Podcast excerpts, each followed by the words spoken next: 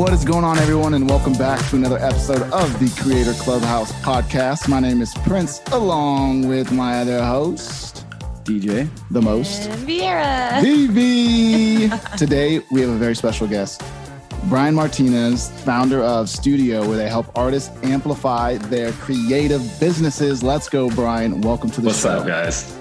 What's up? Thanks for having me. I'm so excited to be here virtually. I wish I was on the mustard couch, but I'm not. but in spirit, I am because I just feel like I blend in so well with the color You of the know? I, couch. w- yeah, I wish you were too. Uh, that would warm our hearts. But for now, this uh, this digital landscape will work for us. Why don't you start us off with giving us just a quick background um, on how'd you your yourself start? and what you're doing?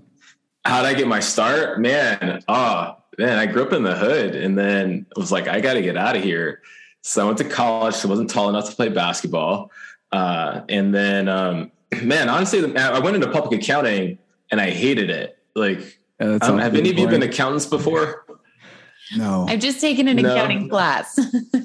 Yeah, it, it's like imagine doing it for like No. 80 hours a week for two years of your life. It was horrible. Uh, and I was like, I'm never doing that again. And so afterwards, when I left, no one would give me a job. So I was like, because they wanted me to be an accountant. You know how society tries to box you in. And uh, so they tried to box me in. I was like, nah. So I started starting companies. So I ended up in tech. Um, and just over the years, I've worked with so many creatives and I went freelance myself. And like what I've learned, like I've struggled so much be, being an entrepreneur that once I went freelance, I crushed it. And then I saw so many other people around me that weren't crushing it. And I realized they had never really gone through the trenches of like accounting, for example, to get better at what business would require. So, um, so now I just, you know, before COVID, I was actually flying around the country doing personal development trainings nonstop for various organizations, like hundreds of people in the room. I was kind of yelling at people for a living. Uh, have you ever been to a Tony Robbins training? I was just gonna say Tony Robbins. Yeah. So Yeah. someone took my training once. They're like, man, Tony Robbins is like a light beer and you're like a triple shot of tequila. Dang. Oh, okay. dang. And I was like, all right. So that's what I was doing. And now, so like studio, we're kind of combining like the biggest, the business acumen and like, how do I push you mentally so that you're doing stuff that makes you really uncomfortable? So it's been a blast. It's been a blast. Is that a good enough background? It's like a, Yeah, That was great. Dude, that was wonderful. Arc, That's yeah. perfect. I mean, the, The t- the tech. I'm a little curious, just like what in tech. Like tech's obviously kind of a bland term that people throw out. So I'm curious, like what in tech were you doing? Oh man. So first I did an education tech company and ed tech is tough because the school districts are, I mean, they're corrupt. Let's just be honest. Like Right. they're corrupt. Uh, and then I got into the 3D, 3D printing space. So you, you know the saying like sell uh, pitchforks to the miners. So we were selling plastic to everyone who's making 3D printers and we had the best plastic around. So we were plastics guys. Uh, so we did Y Combinator, raised a bunch of money, and then I was at Airbnb. And so my longest stint was at Airbnb, and that's when I was flying around the world, making sure we had enough houses, which is actually a, a huge challenge for Airbnb. Like, how do you get people to let strangers into their home? We had to figure that out. That's tough. What was your role at Airbnb? Man, you know, when I started, I came in on a team that was just built to turn markets around. So if we got hammered by a law, we might be bleeding. Uh, San Francisco is a good example. We were losing like uh, 10% of our homes every week when I joined. Um, and honestly, why I joined was like, it was like a blank check. You know, as an entrepreneur, one of the challenges is raising money. Mhm. And when I joined Airbnb, they're like, here's money. Yeah, Just like They figure all, it out All the money. yeah. they had all the money. So like, here's a like, just like figure it out. And so we are just throwing money at it. And so we figured out what worked. And then the rest of my time there was scaling that. So the tactics we built in San Francisco ended up becoming global tactics. So referral programs, ambassador programs, affiliate type marketing, like we just leaned hard into people powered growth is what we would call it. Nice. Um, and that's what I helped expand around the globe. And it's like to this day, one of their largest tactics nice. for That's nice. growth. Yeah. And then Yeah. you said you had like a stint as a freelancer, kind of in between too. What was your freelance goal? Yeah, man. So I left Airbnb because um, two things happened for me. One was I felt like I could make more money referring homes back to Airbnb than Airbnb was paying me. So it's kind of a classic, like you got so good at your job, you realized you could sell it back to the company. Yeah. Um, but the second thing was like randomly in a Lyft Line, I, I I met like a Lyft carpool. I met a girl who had done a personal development training, and I was feeling stuck at Airbnb because I wanted to start another company, and I had like all the skill set to jump, but I was more terrified than ever. Yeah. And I think it was this idea in my mind of I don't want to fail again publicly. So I thought I'd be at Airbnb for a year, and I was three and a half years in. I was still there. So I did this personal development training she told me about. And it was the first time in my life that someone recognized I had this like acute public speaking ability and like just just tell me what to do and I'll go try it. I'm like willing to fell on my face. And so they're like, hey, let's show you how to do these seminars at a high level. Um, and so yeah, I just started doing seminars with them, and then I started freelancing and doing it with other companies. Gotcha. So it's creative in that you come in and you say, um, "Hey, here's what you want. We want you to accomplish with our team," and then I have to figure out how to accomplish that. I have to figure out how to evoke whatever those emotions are, and Yeah. so I end up creating these experiences that you know break you through whatever's stopping you in your life. Nice. Yeah, So, uh, fun stuff. so from working with a bunch of freelancers, like Uh-huh. working with a bunch of freelancers, like what do you see as like the biggest challenge for them? Like, what's the biggest hurdle that they face? So all of us as humans, we have like all these stories in our mind that drive us, right? Like your ego formed before you're 12, and it's like all this stuff that holds you back. So they have that, and that definitely holds them back. Um, but how it shows up for them, it's really around self worth. That's why they don't charge more. Um, that's why they take jobs that they don't want because there's a self worth conversation. And then uh, beyond that, like they need to open themselves up to way more feedback like Hmm. brutally honest feedback. And what I've realized is like not enough of us have people that'll keep it 100 with us. yeah, Yeah. Um, yeah. And so we don't grow. That's So I see that. Go ahead. yeah. Oh no, I was just gonna say sorry. There's like a little bit of a delay too, so I, I feel like I keep interrupting you, but that's not me. It's all good. It's all good, bro. yeah no i feel like that's that's a really interesting point because when you're working at a like an agency let's say or like a company you have like a boss and your boss is like yeah it's my right to tell you what to do or like how to do your job better. But when you're like a freelancer you're kind of like on your own and it's like the clients aren't always going to be like hey you know whatever do this differently. And then like your colleagues or like friends or whatever might not say that either and so you don't get that like honest feedback. There's like the feedback loop is like really big. Right. Or more importantly, too, I think a lot of freelancers don't ask the clients for feedback on what they delivered because they don't, they're afraid and they don't actually, yeah, they don't want to hear the feedback. They're just like, here you go, it's good, we're good, and goodbye, rather than asking, you know, is there anything I can improve on? Mhm. How was the communication? How was the process? Is there any, you know, what did you love about working with me? Anything that you disliked about working with me or whatever it may be? And those are opportunities to, to learn and grow. And so let's talk about uh, maybe starting with since feedback's a big a big topic for us you know from your perspective why is feedback so important first and foremost Uh, I think feedback's important because you can't see yourself from the outside. I wrote a blog on this once and I was like, to make it super simple, it's like, you know, those days when you get home and you have like a booger in your nose and you're like, wait a minute, was that in my nose all day? And you start to think about how many people I ran into that I saw.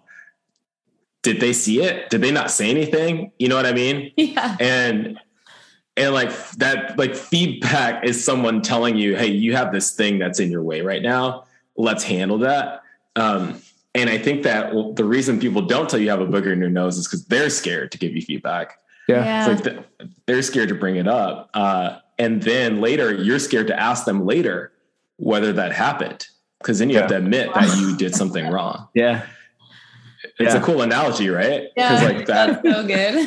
the booger analogy right? Yeah, I always tell my friends like if I have something on my face or in my nose or in my teeth, like if you're a real friend, you should definitely just tell me. Like it's so much more embarrassing, like you're saying, to just like not know and just be like walking around like a dork. Like it just is not, you know, it's not chill. exactly well that's Um, how we all grow too right? It's like shining mirrors at each other. And by reflecting what other people are seeing and it gives us perspective to know like okay like wow need to work on that. Wow didn't realize i looked this way when i left the house or whatever it may be. Um yeah Right. And that's just like physical. I think where it gets really interesting is, is hey, you're, you're showing up to a lot of your conversations this way. Mm-hmm. So like if my friend's uncomfortable telling me I have a booger in my nose, they'll probably be really uncomfortable telling me how I show up in my romantic relationships over and over and over again. Yeah. Um, I think sometimes it's actually easier for strangers to give us feedback than our friends. 100%. Because like, you know, they know your history and they've been sitting on it for a long time. Like when you sit on something for a while, it explodes at some point. And yeah. Um, how do they give that feedback lovingly when they know they should shouldn't give should have given you that feedback three years ago? Yeah, you know. I think it takes courage too. I think it takes a lot of courage to to be open to feedback, to want feedback, and it takes courage to give feedback, especially yep. if it's um, not if it's not asked for you know, um, given a friend situation, if you're observing something over and over and your friend and you're the observer, uh, it takes courage to step outside of that box and be like, Hey, I've noticed this pattern in you and just wanted you to be aware of it because it keeps happening and I love you. And so I'm telling you this. Exactly. And it has to come on both sides and there has to be care there. Like right. courage happens on both sides. There needs to be care and there gets to be permission too because hmm. um, people don't often ask for feedback, but before you give it, you should ask for permission. Man, I, when I go back to Airbnb, I had this manager once who was awesome. She's actually the CEO of uh, TaskRabbit now, mm-hmm. uh, and she's amazing. Huh? I just used TaskRabbit for the first you time did? the other day. Yeah. It's a it's an awesome service. Like if you're trying to move, put some furniture together. I think IKEA like integrates with it now. Oh, cool. Um, but uh, her name's Ania, and I remember my one of my first meetings with her. I was taking notes, and so you know, when you take notes, you're not paying as much attention to what's presently happening because you're taking notes on something that just happened in the past. And then someone asked me a question, and I wasn't ready for it. oh And they had to ask the question again. And she brought me into that meeting, so she felt pretty embarrassed by it. And so I remember leaving the meeting and we were walking away and she goes i'm going to give you some feedback. And she just like went in with it. And it was so like i appreciated the feedback but she didn't ask me if she could. She just like went in and hammered it and that was kind of her style and she's really effective with that. But like i think often when we like explode with our feedback if we don't ask for permission it goes awry and then yeah. we're hesitant to give feedback in the future you know what i mean? Yeah. It's kind of traumatic too for the recipient like on both sides. It's like not it's just like anything else. Like you have to be respectful and it has to come from like a the right place. Otherwise it's like can either make the person not receptive to feedback in the future or can just like break their spirit, which is not the goal. It's not like right. crushing someone. It's you want them you ultimately want people to be better. And that's the reason for feedback. And it's like a love language thing. It's a it's a form of communication. And some people, it depends on how open you are on the receiving end, right? So a lot like oftentimes if you're super open and, and say really comfortable in what you do, you may just be able to accept the feedback and, and, and not mind someone asking permission or not. But if you're more defensive or more closed off, you're going to have a, a reaction that's normally the default mode is defense, like I'm under attack, and it's going to be a different right. experience. Right. Cause you feel like you're under attack. Um, Man, you just brought something up that was really good. Uh, I hate when I lose my train of thought. You know, you walk in the kitchen, you forget why you walked in the kitchen. Yeah. Um, in the fridge. Standing at the fridge. Yeah, you're like, why? You always go to the fridge, but like you probably didn't mean to go to the fridge. It's just natural. Uh, so I do think that, to your point, Prince, if I can be vulnerable before I give feedback, then usually the feedback is met better. And so vulnerability before you give feedback, it's pretty simple. I could say something like, hey, listen, this is really uncomfortable for me. I want to offer you something and I don't know how to say it, you know, but I really care about you. And can I tell you what I see? Now I've just told you like I'm really uncomfortable with this. I don't really want to tell you, but I care enough about you that I need to. And I've just dropped my wall a bunch. So yeah. hopefully you dropped yours as well. And then to your point, DJ, and I, I remember what I thought about at the refrigerator. Um, if I can't see your masterpiece, then I should not be giving you feedback. Mm-hmm. So I have to see, I have to believe in you and see what's possible for you on the other side. And I'm giving you feedback at what is not that thing. It's kind of like my mentor always talks about like the David sculpture and how it was a marble block and he chipped away at everything that was not the David. And so with feedback, similarly, let me see your masterpiece and let me chip away at the stuff that's not your masterpiece. Yeah. I think often people weaponize feedback because you're like, you're wrong, you're not doing this right, you're frustrating me. So let me tell you what you should stop doing, but I'm not looking at what's possible for you. And I think that's Yeah. really, really weaponize and get it wrong. That's really good. I love that. Really. I had something pop into my head. It's basically you have like what is and what could be, and feedback is the in between of what is and what could be. Yep. Yep. Yep. Exactly. So why do you think? So then, why, why do you think so many, for you know, freelancers, especially in the creative industry specifically, you know, our audience is photographers, filmmakers, graphic designers, uh, all types of creative types. Why do you think they specifically avoid the feedback?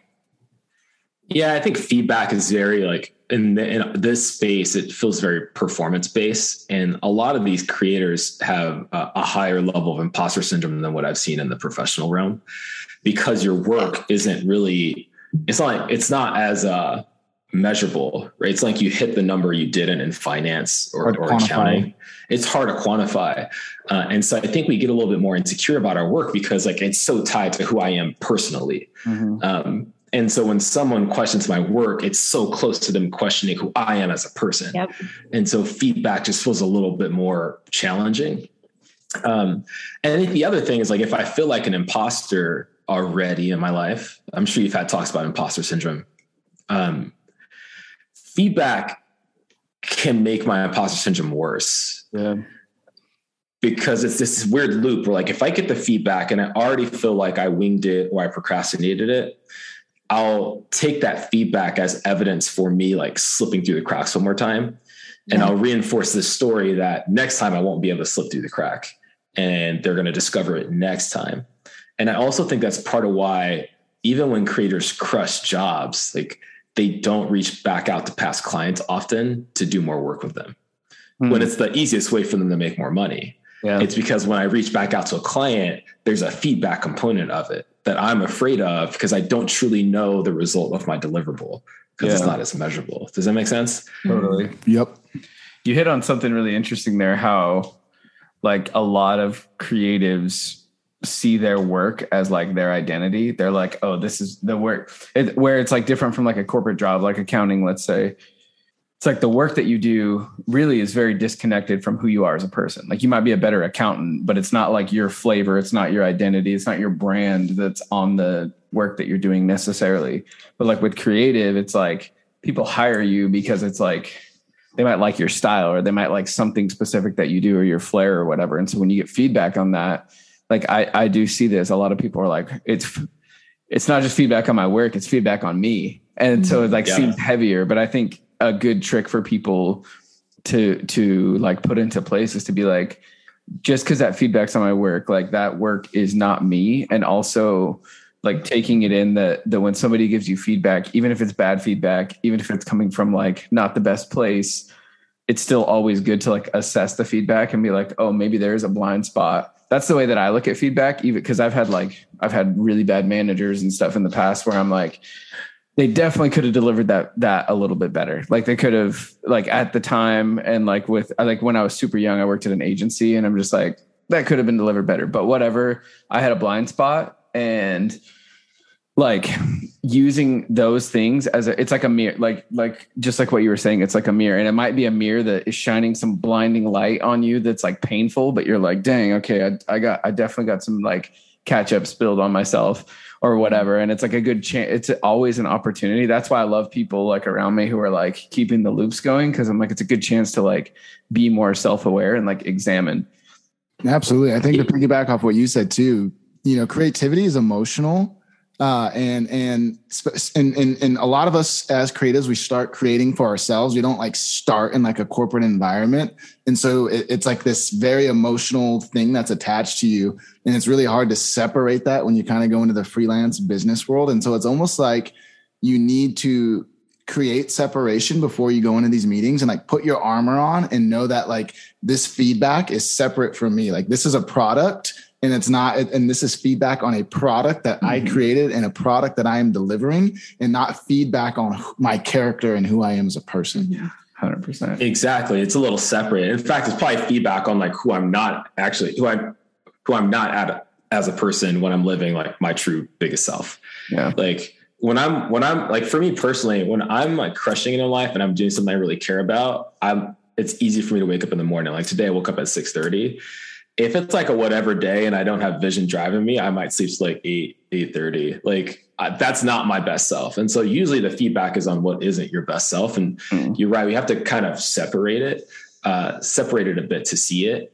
But uh, to your point, DJ, I mean, both of you guys are kind of making this in your own ways. Like we don't train people to give feedback. Even our managers like that we work yeah. with. And so like so we talk about like why don't creators ask their clients? Like their clients aren't trained to give feedback either. Yeah. You know? I saw someone give feedback once. He's like yeah i have some feedback for you. You're a dick. It's like yeah. that is that is not useful information. Like feedback oh. is information. It's meant yeah. to be supportive of the person receiving it so they can make a change yeah. And then the person receiving it, it's like going to Zara, like, let me put on this jacket. Does it fit? Does it not fit? If it doesn't fit, yeah. just throw it away. Yeah. Right. If it does fit me, let me carry it and let me use it. But we don't train people to say like, "Hey, my experience of you is this." Like, it's not yeah. like you're a jerk. My experience of you is jerkiness. You hmm. know, my in my experience space. of you is that you're a jerk, and I don't want to interact with you. yeah. No. So, do you have like a system for giving feedback? Like, even I'm sure you do. You manage people right now. Yeah, I do. I do. So do you have like a system in place, whether it's like either like let's say it's managerial feedback or if it's like creative feedback? What's your like what's your process? Yeah, so I'm pretty direct. You probably know this now, and I expect directness from my people too. I try to use a little bit more comedy in my feedback. Yeah. So I'll let my people who work with me know what my alter ego does when I'm when my ego is driving me, when I'm trying to avoid stuff. And like those traits have a name. I call them Juan Carlos. Okay. And like straight up, my co-founder or my my my uh, people who report to me can just be like, like, did Juan Carlos write this? Or like, is Juan Carlos driving this meeting? And that checks me to be like, you know what, you're right. Brian should be in the driver's seat right now, not yeah. Juan Carlos. So that's the tactic that we use. Um, when we train our members, though, it's all about their. We try to teach them to own their experience and not make it about the other person. Hmm. So my experience is this, or if I was in your shoes, I would con- I would consider this. So it's never like you should do this or you should change this or this should be the next step because we always teach people uh. that you don't know what steps someone should take. Yeah. I'm not in your shoes. I'm not running your business. I'm running mine. So I can't tell you what you should do, but I would consider XYZ or my experience in a similar situation was this, and this is my legitimate experience. I'm not telling you what your experience should be or is going yeah. to be. And like we use that in house also. Yeah, that's good. That's I really powerful. That. I think that that it takes away that ability to be super defensive because you're not like being prescriptive in, in what the person should do. And so they're not like, I've always noticed when when you do that, when you're like, oh, you should do this, you should, people get very defensive and they're like, well, who are you to tell me what to do? And it like just creates this like wall in between the, the feedback. Like it, it makes it so that it doesn't pass through. Yeah, I, and you can see them shut down, right? You can see them as a sh- you're shooting all over. So we, we tell people don't shoot all over people, and like you can hmm. see them start to collapse, get mad, their egos like the walls up yeah. Nothing's getting in anymore. Yeah. yeah. i love that. I think another important thing uh, i do the same thing as far as like when people whether it's business or life it's always like here's my story rather than here's what you should do. And for me i think the main reason for that is uh, what works for me doesn't mean it's going to work for you. So for me to just be like this is how you do this it's like dude my the way i think is completely different where i live my whole setup my whole yeah. thing uh, I learned that you know as an entrepreneur, I had a, a, lot of people when I was young, and I had my my various startups that would come and give me this like hard feedback, and it used to drive me nuts because I'm like, just because these things worked for you, like I'm our business is completely different than yours. It's nothing like your business. You're 45 years old. I'm 22. Like these things just don't add up, and your feedback doesn't really help because I can't just go put that in my business. But your story you know the parable would, would give me something that i can sit on and chew on and learn from and, and and be able to implement into my own life yeah and oftentimes like we know like you know your business is struggling you know you should be trying certain tactics you giving more feedback on what i already know is not really helping me like i mm. think about people when they're in like uh, challenging relationships right they the girl like they've been together for five years and you've been knowing since year one they shouldn't be together yeah and they're always complaining about the relationship like they don't need you to say they should leave. They already know they should leave. Yeah. That's not the challenge. It's yeah. something else that's there. Um, and so feedback usually is really supportive. It's like we try not, we try to never tell people it's like, and we'll clean this up in a studio power group. If someone starts leaning into advice or you should, like the group interrupts it now. They're like, no, no, no, no, no, stop it. Yeah. It's not about that. Uh, it's about shared experience and like, you know, seeing someone's masterpiece. Gotcha. I love feedback, guys. I can talk about feedback all day. One thing I do want to say though is, uh, as I started like flying around the country doing more and more uh, uh, personal development trainings, like I started meeting way and way more people. They would follow me on social media, whatever. Like people, and we teach feedback. Like people started feeling like they had permission to give me feedback. Interesting. And they don't know me and they haven't walked in my shoes. And so yeah. I had to learn to dismiss feedback from people who weren't in in the arena with me. Yeah. Yeah. So if you're not playing the game that I'm playing at the level that I'm playing it, thank you for sharing. And sit down. I can't use that feedback. yeah. Yeah. I'm not going to use it. I'll listen to it. I'll like observe it. Maybe there's something there for me, but I had to learn to be selective about who I actually care about, whose feedback I care about. Yeah. And then I had to choose a few people that, and I just gave them full permission to like, hey, Yeah. give me whatever feedback you see because I trust you and I respect you. Yeah. Um, and so that's something I've definitely had to learn. I feel like as create as anyone, but especially as creatives, if you just have this core of like, hey, here's the five people whose feedback I really, really trust, Yeah. Yeah. rely on those people. And reach out and give them the license to give you that feedback. Give them the license. Like I have a friend who will just, even when I'm the my most resistant, she will say, "Shut the fuck up and take the feedback," Yeah. because she even recognizes like my resistance to take the feedback, and I love her for it. Uh, but I had to give her that permission, that license. Yeah. I love that. I feel like I feel like not everyone, especially in creative work, like not everyone's opinion matters because a lot of people don't have context. So like if you took a piece of work, let's just say it's a logo or a piece of creative, whatever, and you show it to 10 people and like, you know, seven out of 10 of those people aren't even creatives and they don't understand the mission of the brand and they don't under, like they haven't done that before, like their opinion is just not going to hold as much weight.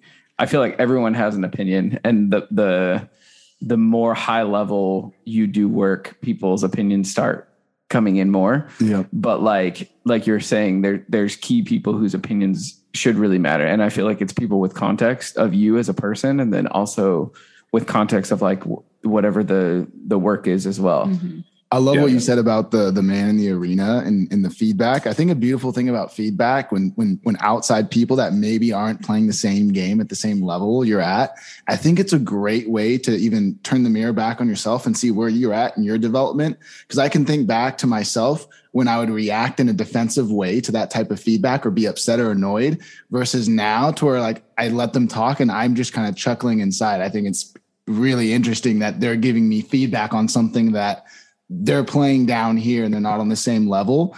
Um, and you're able to just let it pass by. Like it doesn't stick at all. It just kind of just breezes right past you and you go on with it. Yeah, you have to let it flow through you. And I see the courage it took for them to Yeah, walk up and sure. tell and tell me what they're telling me. For you know, sure. but like I just think that like I love basketball and I just like I hate one of my biggest pet peeves, guys, is when I go to a game and LeBron's on the floor because I live in LA. LeBron's on the floor and uh some dude who just like ate three hot dogs and is drinking a Coca-Cola is like yelling at LeBron to run faster. Like if you if it was that easy, don't you think he would run faster? Like Yeah. you go run faster. You go try. Like you're not in that arena. You have no right telling LeBron what he should be doing on the court. That's true.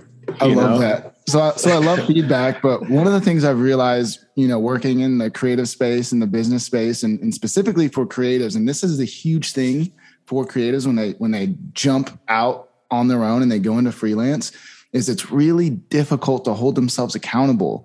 It's Yeah. hard to when when no one's when no one's holding you accountable for like what time you're getting up, when you're working, when you're turning projects in, all these things. I think that's you know a huge huge roadblock for creatives is accountability so how and, it, and it's such an important part to their success right i mean accountability is kind of like the uh kind of seals the coffin for most most creatives because especially if you're working with a business like accountability is extremely important to us. Like if you say that you're going to deliver something on a thursday and we're shipping it to a client on a friday and you don't deliver on a thursday you're not going to get hired again you know? And mm-hmm. so what are some ways that in you know in your in your business and in your experience that creatives can can work on accountability or how, what are some frameworks to set up ways to help keep them accountable yeah so these are really good questions and i think that um like uh your results results the results you have in your life is like the biggest feedback you can have. Like you want to know what you're committed to look at your results. And i think that in general when it comes to creatives that are doing client work they don't actually struggle when it comes to accountability towards the client because like you said there is a deadline you know where they start dropping their accountability their accountabilities to themselves like that's the number one place where i'll cut corners is when i'm accountable to me mm-hmm. right if someone else is making me go to the gym i'll get up if i'm in the military and i have to get up and do exercise i'm going to get up and do it it's when i'm going to the gym and so what i've noticed about creatives is it's things like updating my brand takes forever. It takes them like a year to get it done. Sending out the newsletter takes months to get it done. Um, because like I'm holding myself accountable, I just need other people that know this is my goal of mine, and I need to show up in a way, show up in a place where I feel like that not getting it done is kind of like a, a certain amount of pain. So I'll, I'll, give you an example. I told you I was in Y Combinator, um, uh, and um, Y Combinator is like a pressure cooker for startups. It, it's crazy. And it's a cultural crazy because they're not really pushing you, but what they do is you have these office hours with 10 other companies and you show up, it's you, 10 companies, and just two Y Combinator partners that invested in you. And they'll just go down the line. Hey, did you grow by 10% week over week the past two weeks? Did you grow by 10% week over week? Did you grow by 10% over week? And like what becomes clear is you do not want to be the entrepreneur that shows up in the room that did not grow hmm. by 10% week over week. So in between those meetings, you work your ass off because you're like, I'm not going to be that guy. um, and so like we try to develop systems that are kind of similar where if you show up and it's we're very we're we're yes no there is no gray area like you either got what you said you're going to get done or you didn't and the evolution of that for us that we've developed is like teamwork on that.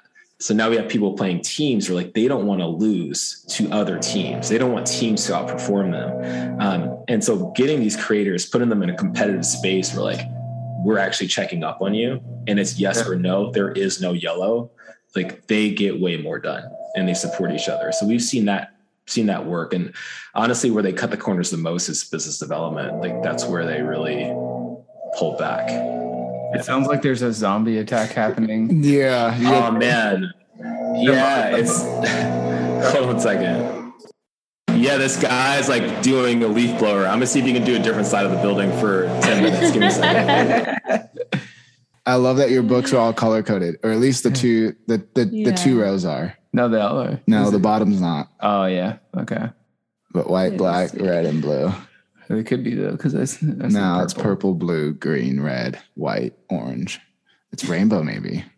Yeah, it's fascinating. it's interesting too with the account with self accountability. I think a lot of it, like the root of a lot of that, is fear. Like not doing the newsletter or not. A lot of it's fear because you're like afraid that it's not going to perform, and so yeah. it's like that. It's like that insecurity that I don't want to do it because I'm afraid of like what the results are going to be. I got to up and live. Hey, back. Hey guys, what's up? I got to practice my Spanish. Oh, there uh, but they stopped for 15 minutes, and I heard what you said. The top two rows are my books. Nice. The bottom's my my girlfriend's books. Nice. Okay. So tells you a little bit about personalities right there. Yeah, that's funny. You like emailing them on Amazon? Do you have a blue cover? yeah, it's like I only buy red, blue, black, and white books. it's like sorry, sir. All the greats are those colors. Um, All right, where where were we? I don't know, but we were talking about. I mean, we were just chatting about kind of like with accountability and Mm-hmm. I was saying, I feel like the underlying root of creatives not holding themselves accountable, like you like brought up a perfect example, like launching a newsletter will take them months or updating their brand will take them a year or whatever it may be. And I feel like, like the newsletter, for example, a lot of creatives have this underlying fear of launching something, this fear of like, what if the newsletter's not good? What if people don't sign up? What if like, and so they they they get caught. I call it being caught in the dryer the washer. They get caught in this cycle of like starting and then fear kicks in and then they take a step back and then they start and then and, then, and they hype themselves up and then they get back in the arena and then fear kicks in and it's and they chug like that for two months three months four months until a guy like you comes in and is like hey snap out of yeah. it. And I come in and I say, like, you have five minutes to do this. Yeah. and they're like, what? Like, I got to pick the perfect image and the perfect message. I'm like, it's a story. It's going to disappear in 24 hours. Like, why are you wasting time?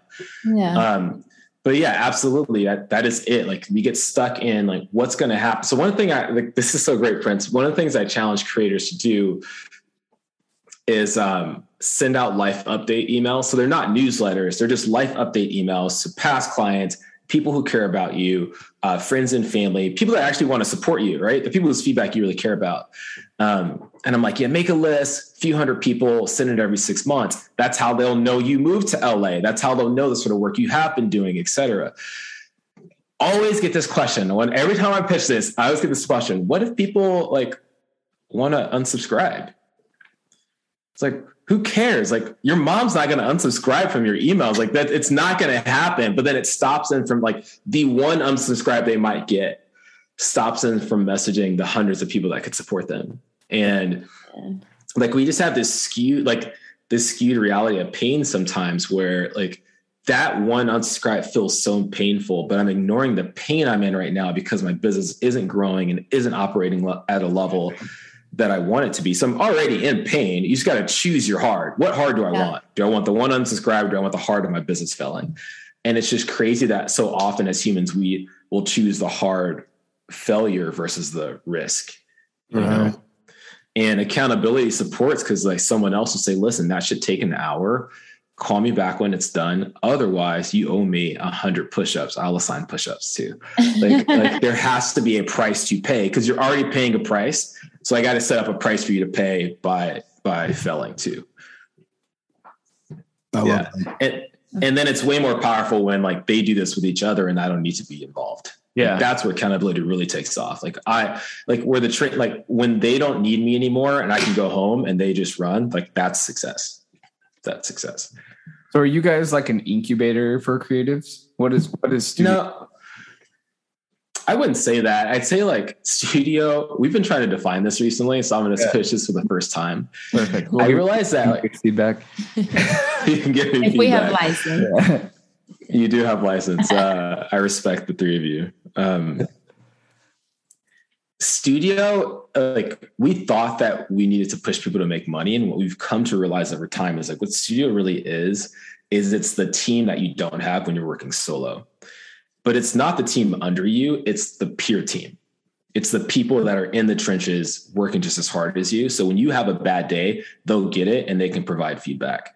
They can hold you accountable because they're playing the same game, right? Their connections, when they get a job that they don't, they're not qualified for, and they pass it to you, you respect it because it's coming from them. And they start operating like this unit. Um, and that like studio is just like this, this like these units that just push each other to get better. So like they make way more money, but I think it's because the emotional risks that they encourage each other to take. Um, and that's why it's working so well. Gotcha. I love that. So is it like, I guess, is it a space? Is it a, like, is there mentoring? Like what's the, more like a mastermind? Yeah. Yeah. So we give them, uh, so we give them two types of groups. We give them a power group, which is where I can come and say, here's what I'm struggling with. What's been your experience with something similar? So it's almost like group therapy, like team driven therapy to some extent. Uh, it feeds like the soul, your heart, you know, uh, like I can come in and say, Hey, I'm struggling with my girlfriend and I'll receive support on that subject. And then you have these things called working groups, which is all accountability. Every other week I come in and I say, Hey, here's what I said I was going to get done. And I'm marking it red or green. I did or I did not and so people progress faster because they have those goals and then outside of that like there's a there's a whole network aspect of like the roster is really powerful and the power is in the roster. So there's one-on-ones and we'll bring in guest speakers and stuff like that. And so it is a bunch of community activities, but we have certain core products that we offer. And those are those working groups and those power groups. Nice. Yeah. Yeah. How do you guys make money? They pay us to be in the group. Like they mm-hmm. pay, they pay, they pay $200 a month. And yeah most of them end up making 30 to 50% more per yeah. month after three months in studio. So it pays for itself. Yeah. And then like most of them pay annually actually after they're in for a few months because of the value there. Yeah. I think that the challenge is like if you've never operated on like a killer team, you won't get it until you're on a killer team. You yeah. know what I mean? 100% like you guys are a team. You obviously crush it. You work together, so you get it. Like when I'm on a team and my peers are solid, I grow way faster. Yeah, um, true. Yeah, and if I'm, but when I've been working solo, like when people think team means who works for me, and that's actually not your first team. That's totally. your second team. Totally. And I think you know you're talking about growing. I think when when when growth mindset is the culture of your team. Yeah like then you realize like we're all here we're not here to just execute on these jobs. Like we're here to grow like we're here to execute but also like bounce off each other and just grow. Like we're constantly developing uh, each other and pushing each other and i think that's super important for any cultures to have that you know for that to be the core of a culture is that growth mindset. Yeah. Exactly and when you risk and you win it makes me feel like i can take that risk now mm-hmm. because you risked and you won. Even if you risk and you lose and you learned from it, I'm like, all right, that wasn't that bad. They didn't die. Let me try that too. Um, and it's absolutely a culture thing. Yeah, for sure. Yeah, it's like I mean, there's a ton of value there. Like we all we came from us too. We came from like running our own businesses and doing like kind of solopreneur, like creative. And for me, I came from a team that was it was direct and also like hard at times, but helped me grow a lot. And so I was lacking that. And I was like, I need people around me because that's what helps me be better. That helps me be sharper mm-hmm. and better as a creative and everything like that. And I think that like if you could have that culture where you're like just like where you pay to have those people around you or even to have good mentors, like it's probably harder to fund that, especially as like a younger creative, like without having worked in an agency and without having like a career like built up, like where do you find mentors? You know, outside of just yeah. like DMing and reaching out to people, but it's like a good way to keep that close. And that will, I feel like that'll accelerate your growth past all these people that are just trying to figure it out. Cause they're just like walking down all these roads and being like, well, I don't know what I'm doing, but I'm going to figure it out. It kind of, yeah. you want to fast track. I, I, think too when you're on that when you're when you're on that fast track to growth or when that has that mindset and you and you get to a certain point that's where the magic really comes in and that's that's where that glow comes in that glow you can't get off you and clients you know it's, it's literally magic people see it it's just like this you radiate a, a different type of energy whether you're by yourself or you're you're looking at a team and you're just like that looks like a team I want to work with. Like these guys are awesome. These guys look like studs, or I can feel their presence. And that's the presence that I want to be around. And so it, it not only is it great for yourself because you're going to see it help you grow as a person, help you grow your business, but you're going to start to radiate this energy that people just want to cling to. And it literally is magic. Yeah, and it turns on. Like we see people come in and they're like kind of shy, kind of closed off and then they start opening up in studio because of who they're around and then they start opening out up in public and then they come back they're like man i closed harley davidson it's like yeah no shit because you showed up with passion for the first time in two yeah. years yeah you know yeah. Um, yeah absolutely. And it is tough by ourselves. Like i think that so many people when they become solo entrepreneurs like they think that that means playing it alone. And like no one wins alone. Nobody. Yeah. it doesn't happen. So um, you know, it's two hundred dollars a month, and it's an investment. You know, they write it off, and like I think it pays back multiples. I, I think it's cheap. They always want us to raise the price. Like once members are in for a while, they're like, "Why isn't this five hundred dollars a month?" And it's like, I mean, you can give me five hundred if you want, but a bonus. You know, I think it's worth it. So, so what's next for you guys? Like, what do you guys have? So, you guys have like your core kind of offering. What are you guys planning for the future? Can you can you say? Or what's the big vision? Yeah, so we just felt like part of what makes it hard for creative freelancers in particular is that the industry as a whole doesn't play team. So like one person comes in and undercuts your price, and now the whole price has collapsed in the industry. You know what I mean? And so we've just felt like the more studio members we have, the less of that there will be. And like people will be thriving in their careers. And so I think what there's a couple things for us. One was like we've kept the network really small and our investors have been aligned with that. And now we're like okay we're ready for like a thousand two thousand three thousand members. So let's get to that point. So that's definitely part of it. But mostly because like studio is dope at that many members. Like anywhere you travel there'll be studio members. People are passing jobs around. They do that now but like they'll start passing jobs around like crazy once they're that that many members. So we start really start seeing that happening but the, the last thing is that like we started to learn that people thriving doesn't just mean more money because like some of our members crush it financially, but they are working like dogs. And that actually isn't balanced. And so what we're learning right now is like thriving as a creative professional doesn't just mean like making 300 grand a year. It's like making the amount of money where you can live the lifestyle you want without trade-offs.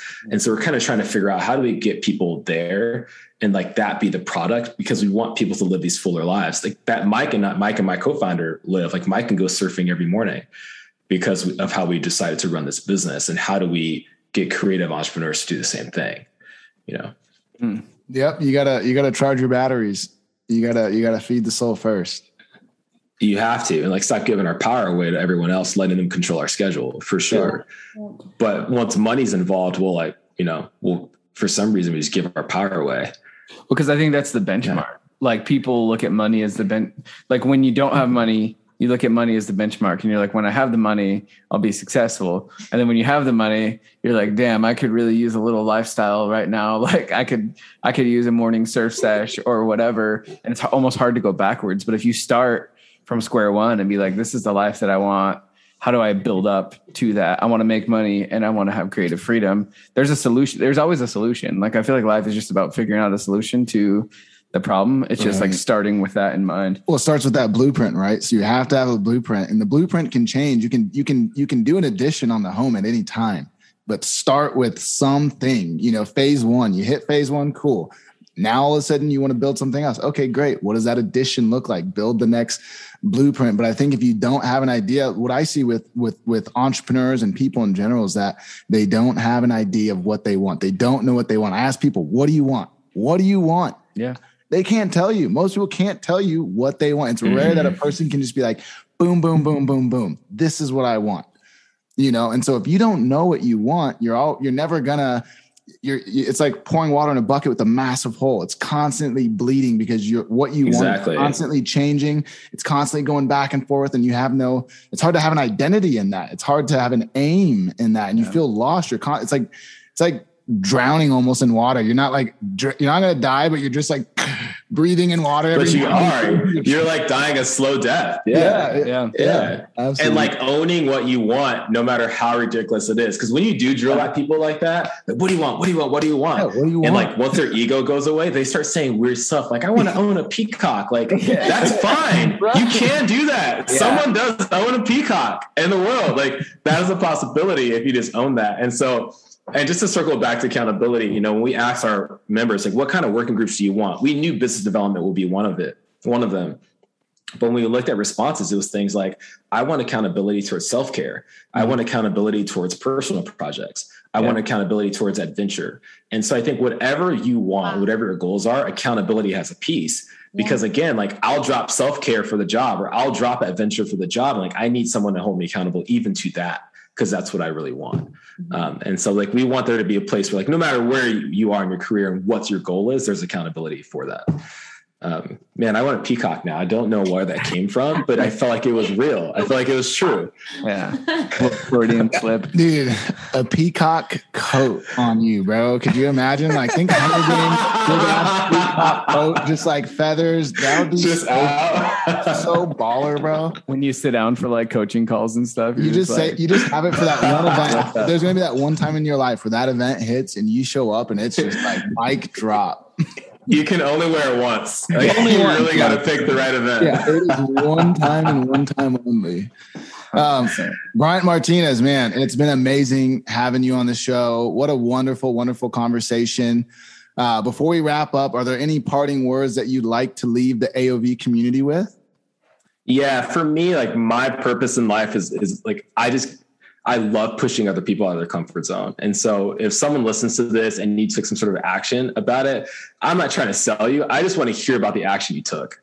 Uh, like that's what inspires me. So you can find me on Instagram at at bmart lives b m a r t lives, uh, or just Brian at joinstudio.com. And honestly, like if you take an action, just tell me about it because that's what fuels me, keeps me going. Nice. So Let's go, all. Brian Martinez, baby. Yeah. Thanks, guys.